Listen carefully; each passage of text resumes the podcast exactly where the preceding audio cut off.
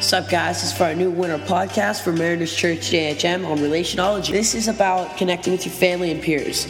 For more info, please visit marinerschurch.org slash JHM. Thanks. You like going to the same place. You like shopping at the same stores. You like maybe eating at the same. You stuff in common. Now, this is the thing. There are always complications with significant relationships. Don't be fooled. Complications happen. Even with parents. I love my mom. My mom still embarrasses me relentlessly to this day. At my wedding, she was embarrassing me because I'm her little boy. I'm her, she calls me her little peanut. I don't look like a peanut. I'm, a, I'm the last thing that looks like I look like I'm a gigantic person. I don't look like a peanut. I'm like I'm like the, a peanut tree. There is such a thing, a peanut tree. Like I'm a, I'm a I'm a wall of peanut butter. I'm not a peanut.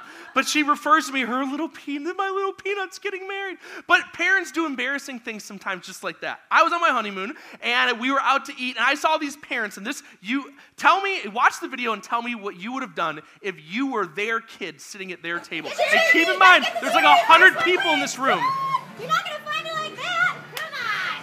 Come on. Come on. Oh. So these are these are your parents oh, just eating like animals. It's so gross. These ki- these students, these junior high students, their kids were sitting there like mortified, like I can't believe my parents are doing this in front of people, and it was so gross. And I was I was sitting right there recording it just like this, like looking at them, like this is awesome, laughing at them. They I think they want to just pass out. But you know, embarrassment happens. You know, boyfriend girlfriend relationships. This is a real thing. All right, the day is going to come, maybe very soon for some of these. Hopefully, some of these sixth graders just crossing their fingers. Hopefully, I get a girl someday. And the thing will happen. This is what will happen. You have this picture in your head of what relationships should look like, and maybe for you it looks something like this: just this loving, uh, looking couple, and they're the kids, and he's staring off into space like, I can't believe a pretty girl. And puts her arms around, and he probably put cologne on and smells really good. Now, this is the thing. This is the picture of what we look and want in relationships. We want this thing that just to be all put together and clean. And we don't want complication. We don't want messiness. Uh, we want things to be simple and enjoyable and happy. And this is the thing it's not always like that. It's not always simple and happy and fun and exciting. Sometimes it's actually kind of messy. You know, I've been broken up with before. Who's been who's been who's dated someone and been broken up with? Who wants to be honest? Okay, students are being honest. All right, any adults in here want to be honest? All right, Kurt is manning up. He's being honest. Gabe, you want to be honest here? You've been broken. up. And this is the worst thing to hear when being broken up with. Okay, what do you think is the number one worst breakup line? It's not me. It's you. Yeah, it's not you, it's me, exactly. It's not you, it's me. I I just can't do this. I just I I it's not you, you're great. But really, it is. But really it is you, because if you were great, they'd still be with you. And I've been broken, and it's heartbreaking sometimes. But this is the, this is this is the deal though. While that's such a difficult line to hear when being broken up with, what if that was true? What if it actually really was you? What if in broken relationships, what if in these fractures and bruises that are left between people, what if you do carry some of the burden of that? What if it really is you? Wait, what if it really isn't all them? It is you. You know, that was a really hard thing for me to think about because I never want to blame myself. You know, I, who, who likes to sit there and just throw blame on themselves? That's not cool. It makes me feel bad. And, and we, as we as people think like our feelings matter, right? Our feelings matter to somebody. They matter most of all to me.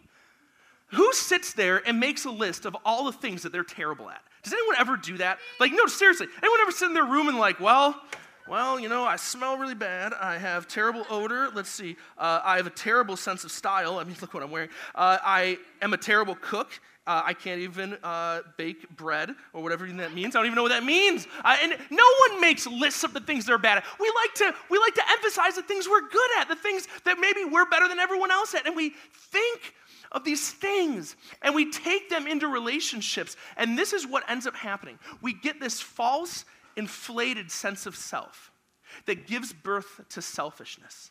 And selfishness, when left unchecked, will run rampant in your relationships. And I see this all the time, even in my own life. I see circumstances that come up where the first thing that I think about is not the other person. The first thing I think about is me. I think of how this situation is going to affect my reputation in school. How is this going to affect my social status with my friends and where who I hang out with? Am I going to lose Instagram followers because of this thing that this person is saying to me? Oh, God forbid that happen. You know, I look at my Instagram feed and I look at it and I'm like, man, if I don't get 50, because I have enough followers now, if I don't get 50 likes on a photo, I actually do feel bad. And I know that sounds so stupid because it, because it is dumb. It is dumb because it's selfishness.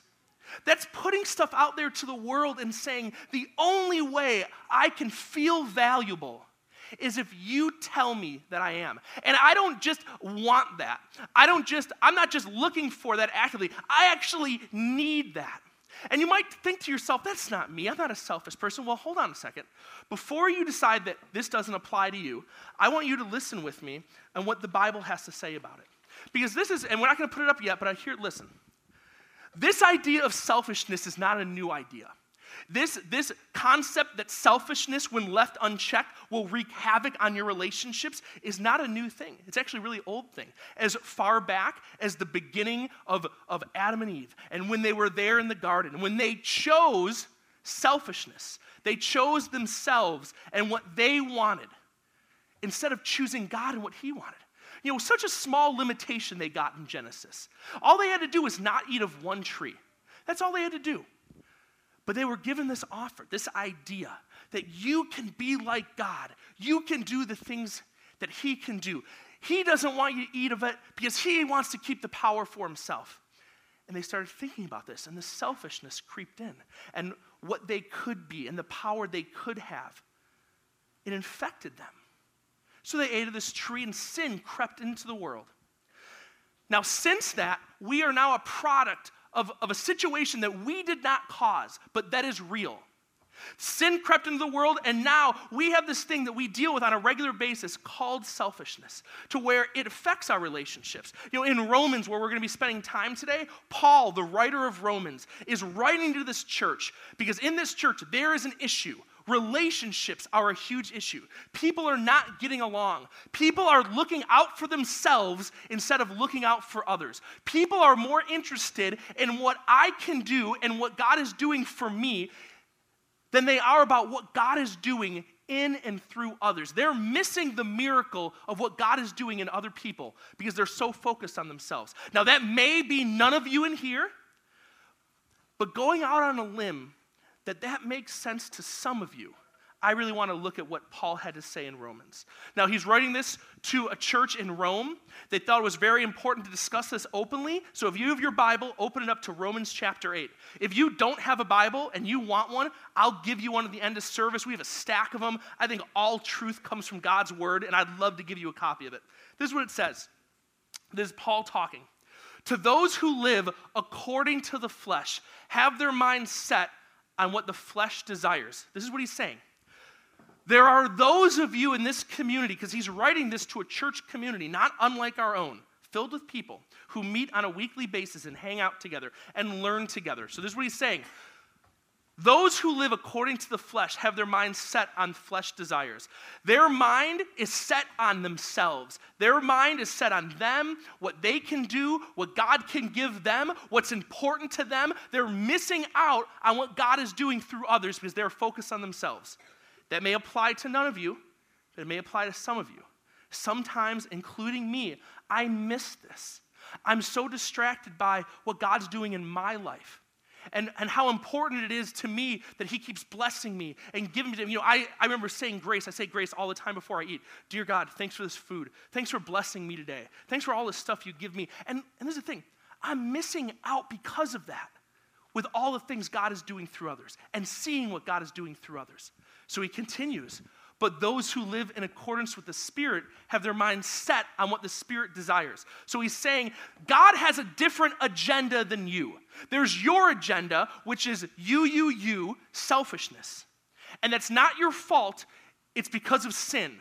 And I really want you to hear this because I don't want anyone's feelings getting hurt. And I know it's easy for it to do with a message like this. I don't want anyone walking away and be like, Justin thinks I'm selfish. And then you cry, and then I get an email from your parents. I don't want that, okay?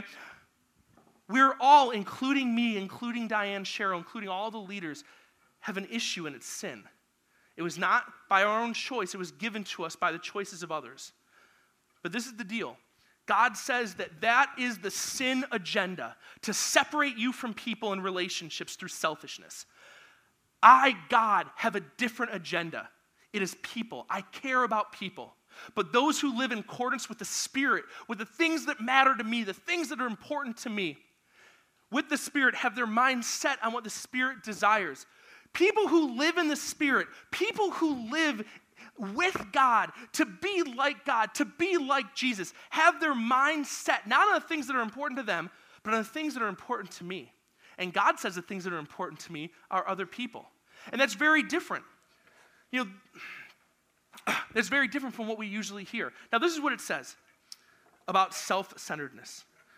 I want you to all understand this. We're broken by sin, no fault of our own. This is what it says in the next verse. Verse number six. The mind governed by the flesh is death, but the mind governed by the spirit is life and peace. The mind governed by the flesh is hostile to God. It does not submit to God's laws, nor can it do so. Those who are in the realm of the flesh cannot please God. Because this is what happens. When hurt and woundedness takes place in our life, we go one of two very distinct directions. And you will get this because you'll see either maybe some of yourself, because I saw myself in some of this, or you'll see other people and maybe the way they've dealt with relationships, people at school or on your sports team, people you hang out with that maybe there's been a relationship fracture there, and maybe you're to get a little, a little peek behind the curtain of why that took place. You know, when I, uh, I look at two kind of big different ways that the world uh, and Christians deal with things like this. Uh, one big way the world deals with this kind of deal, uh, kind of uh, woundedness and brokenness that happen, they pursue affirmation from others. If you are someone that pursues affirmation from others beyond everything else, you may have a selfishness issue in your life that is impacting and affecting your relationships. Some people in the world, when they have situations like this, feel that it's important to just maybe buy more stuff. See, if I have more things and prettier things and nicer things, then more people will like me, right? And that's selfishness. That's taking the things that are in the world and saying, if I have more of it, people will like me more. And it's all focused on you, it's not focused on them. And when it doesn't work, you still feel lonely and you still feel wounded. You know, some people surround themselves with others who will build them up, no matter who they are. No matter if they're the right friends or the wrong friends. Girls, no matter if the guys you surround yourself with want more from you than just friendship.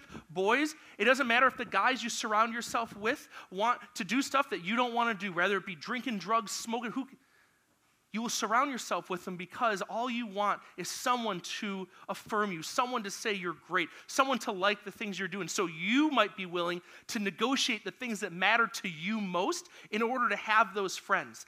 That might be a symptom that you have selfishness in your life that's affecting the way you have relationships. You know, another way that people do it, and I actually see this all the time, uh, people will look at themselves and they'll actually get depressed. And this is the reason why. They'll look at themselves and feel that their value in the world, their value to people and to God is based solely on others liking and affirming and following them and being their friends. That if they don't have those friendships, if they don't have people who are always on their team and always rooting for and always all about them and always hanging out with them and always liking their status, they might start to feel, and I see it a lot, that they're not valuable. They replace the value that God gives us with the, with the value they seek from people. I see it all the time, and it's so, it's so hurtful because this selfishness, this focus on me mentality, this what I want and what I can get, and, and, and just give it to me and make it clear to me how I can be accepted by people, takes the place of what God came here to do. You know, Christians deal with it very differently, hopefully. You know, the hope for us is that we don't live for ourselves.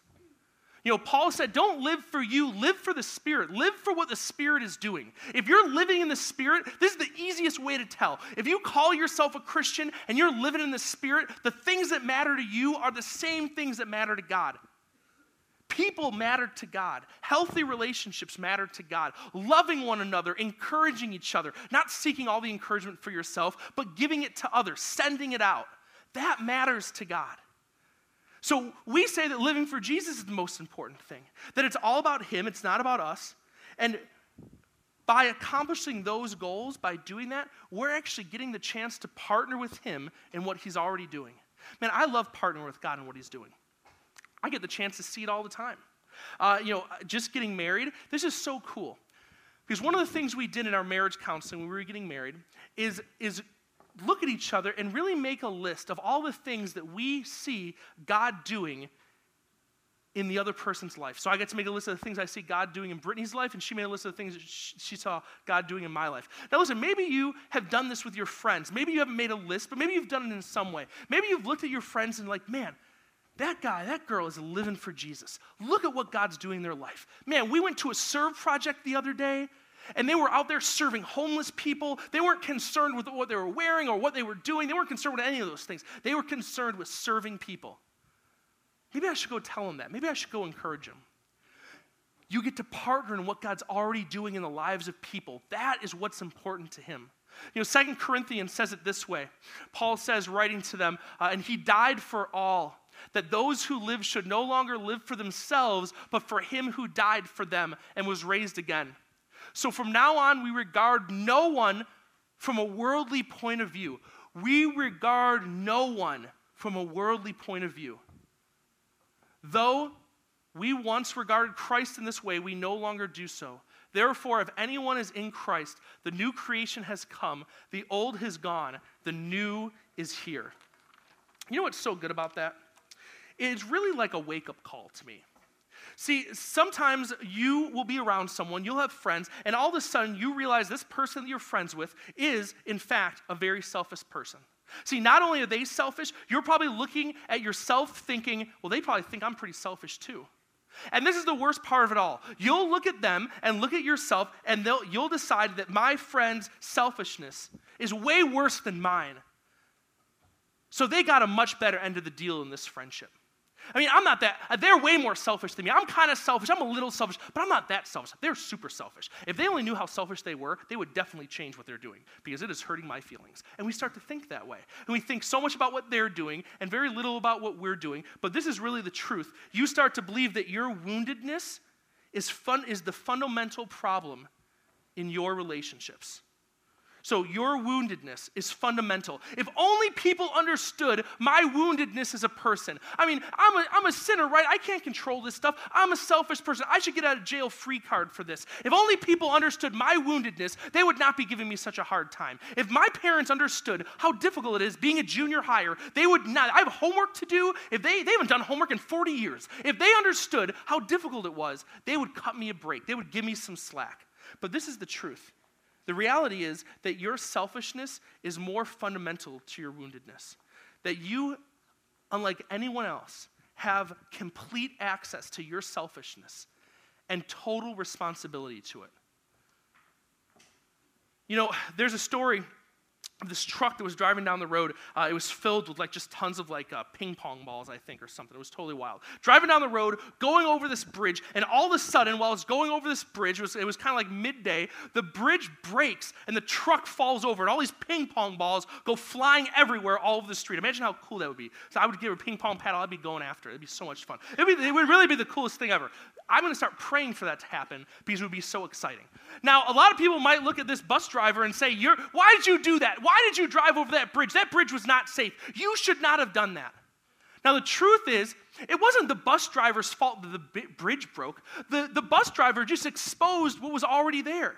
There was already cracks in, in the road. The bridge was already falling apart. The bus driver, all he did was expose the cracks that were already present in that road. This is the deal. Relationships don't make you weak and don't make you selfish. It just exposes the selfishness that's already there. If you've ever been in a relationship with someone, which, by the way, everyone in this room has, they either have a brother or a sister, they have a mom or a dad, they have friends at school or a boyfriend, Brooklyn, uh, they have someone, and this is the deal your relationship with those people, whether it be parents or teachers or friends at school, they don't give evidence to your weakness. It actually, through those relationships, show that the selfishness of you has always been there. But this is what's so good. Jesus didn't, Jesus didn't leave us in that. He didn't leave us in that selfishness. He didn't give us responsibility over other people's selfishness. He didn't say to you, hey, hey, hey, you, you, you, this is you, you got to fix this for your friends. You need to go out there and find people who are selfish and you got to cure them of their selfishness. You know, it's your responsibility. If you're not doing it, then you're doing something wrong and you need to get on the same page. You got to figure this out. No, no, no. He said that your selfishness, you have responsibility for it. You own it, you and you alone. So when you look in the mirror and you say, Yes, I get it. I am a my relationships have proven that I am a selfish person. God gave you the power to fix it. And He said, You don't have to do it alone. This isn't all on you. I'm actually going to walk through you with it and help you do it. How freeing is that? Students, there's freedom there. There's freedom in knowing that it's not all on you to figure it out yourself. There's freedom in knowing that you don't have to figure it out for your friends and your parents and the people you're dating and the, eventually the person you're married to. You know, me and Brittany just moved in together, obviously, because we got married. I know, we share a bed. It's true! What do your parents sleep in separate rooms? It's true, we're married. But this is the thing. The day we got back from our honeymoon, we went to her parents' house, okay? And we loaded up all her last things. Now keep in mind, I was to- I'm still totally in love, by the way. But I mean, it was like nine days into being married. So I'm like cloud nine, totally in love. I look at her, and I just st- still see my bride standing there in her dress. Like, oh, it just brings tears. It brought tears to my eyes when I saw her walking down the aisle. She's so beautiful. And I still see this. And we went to her parents' house to get all her last things and then drive to my house, uh, or our house now, that we were going to drop it all off and organize it. Now, I thought there was going to be a few things, and I'm a guy. I don't own a lot of stuff. I don't know about you guys. I don't own a ton of stuff. Girls, I'm sorry. You own a ton of stuff. Okay? Uh, it's just the truth, okay? So we got all her shoes together. We got all her clothes together. Uh, we got all her like knick-knacky things. And we pack out like this huge Yukon SUV. It's gigantic. And it's just, it's filled from front. I'm barely sitting. I'm like cramped against like a bunch of pink Victoria's Secret bags filled with like shoes. And I can barely, I'm like against the window. And we get to the house, we unload all of it, and we finally get into the house, and I'm thinking, okay, we'll just leave this. She'll take care of it another day. But no, no, no, no, no. We got to take care of it today because she's a planner organizer. I'm not a planner organizer. I'm a destruction implosion, okay? I'm just like, whatever. Like, she's getting back today from fourth and, fa- fourth and fifth grade winter camp, and the place is totally destroyed. She is going to kill me. And that's true. I'm totally a mess. So we get all this stuff, we move it in, and it's laying there all over the floor. And she tells me, her loving husband, she looks at me and says, Hey, we gotta, we gotta organize this. You have to help me. I have to help you? No, no, no, no, no, you don't understand. I just got home. Like, I just got here. I want to kick up my feet and watch sports. Like, I want to take it easy. You don't understand. I need me time. I'm important to me. No, no, you don't get it. If you, oh my gosh, Brittany, if you understood me, if you really got me, like I need time, me, me, me, here, here, here, and not about her. And my selfishness has just shown itself because my relationship has given evidence to my selfishness. And it happened. And I caught myself doing it. And I said to myself, man, is this the kind of husband I want to be? Is this the kind of friend I want to be to people I know? Man, did I grow up as a student being this way? Did I grow up as a student being selfish and concerned with myself? Did I never have the opportunity to learn that I have total access to my selfishness? And if left unchecked, it will wreak havoc on my relationships. Did I grow up not knowing that? You know, this is what it says in Romans 16. I'm going to, or chapter 8, verse 16. I'm going to read it for you. The Spirit testifies with His Spirit that we are children of God. Now, if we are children of God, then we are heirs, heirs of God and co heirs with Christ. If indeed we share in His suffering, in order that we may also share in His glory.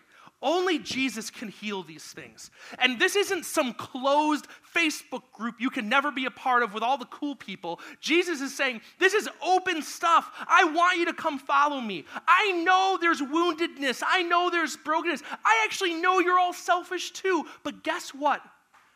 That does not take you off the list of the people that I love and the people I want to have community with. So as you work through this, I'm going to be here. That's what Jesus is saying. You get to be co heirs with Him, you get to share in His stuff. You don't have to do it alone. This isn't a journey you do by yourself, you do it with Him. But it's a journey we all have to go on. You know, owning that, owning your selfishness, owning the fact that if you're honest with yourself and really think about this, if you're honest with yourself, you can probably think of one relationship, maybe two relationships, maybe more, that have been broken and fractured by selfishness. And while it's so easy to point the finger and be like, you, you, you, you guys are doing this, look at what you guys are doing to me. No, no, no. Look in the mirror and see you selfishness, what you're, what you're living out in your relationships, the selfishness that you're walking through on a daily basis, the selfishness that is causing roadblocks between you and your friends, or selfishness that have left a field of mines that have already been exploded and that have destroyed relationships in front of your eyes. Jesus is telling you this that your selfishness does not exclude you from his kingdom. He wants you to be heirs with him. He wants you to walk alongside him and do this together. So he gave us that option. He gave us the option to believe in him, to put our faith in him, and to be a totally new person in the way we think, the way we live, that we're not concerned with the flesh or the world, but we're actually concerned with the spirit and the things of God. If you have never decided that, if you have never said to yourself and committed that I want my thinking to change. I want the way I do my relationships to change. I don't want selfishness being the thing that rules my relationships. I want my relationship with God and partnering in what He's doing in the lives of other people. I want that to be the thing that defines me. Well, I'm going to give you an opportunity to really think about that right now. Uh, is Jason in here? He's not? Let's just throw in some music. This is what we're going to do. Throw on some music, and I want you to just hear these last words. I want everyone to bow your heads and close your eyes. And I want you to think about this one point Has my selfishness destroyed some of my relationships? Has my selfishness destroyed some of my relationships? Now, if you're answering yes to that, just keep your heads down, your eyes closed. If you're answering yes to that, do you want that to change?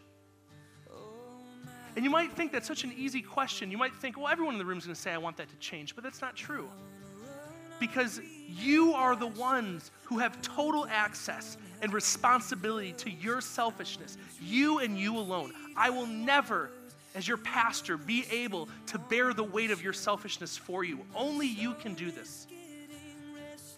Do you want to walk with God through this? Do you want Him to be the one that changes the way you think? You want to look at people the way God looks at people, and you want to celebrate people and thank people and be joyed for people the way God is joyed for people? Or do you want all the focus to still be on you? Your selfishness has the ability to destroy relationships. I'm going to pray. And I want you guys to think in just a moment, I'm going to give you just a time of silence to think about this. And then we're going to wrap up. Dear Heavenly Father, thank you for these students. Thank you for their willingness to come and hear a lesson. They didn't know what they were in store for today. And this lesson was a hard, hard teaching. And maybe it was hard for some people to hear because it's about them. It's not about other people. It's all about them and what God's doing in their life. Lord, give us a couple seconds right now just to think on relationships. Is our selfishness affecting them? Are we willing to let you help us out of that? Are we willing to partner with you out of our selfishness, out of the way that we think, or at least the way the world says we should think? Are we ready to look at things through your eyes? Let's just think on that for a couple seconds.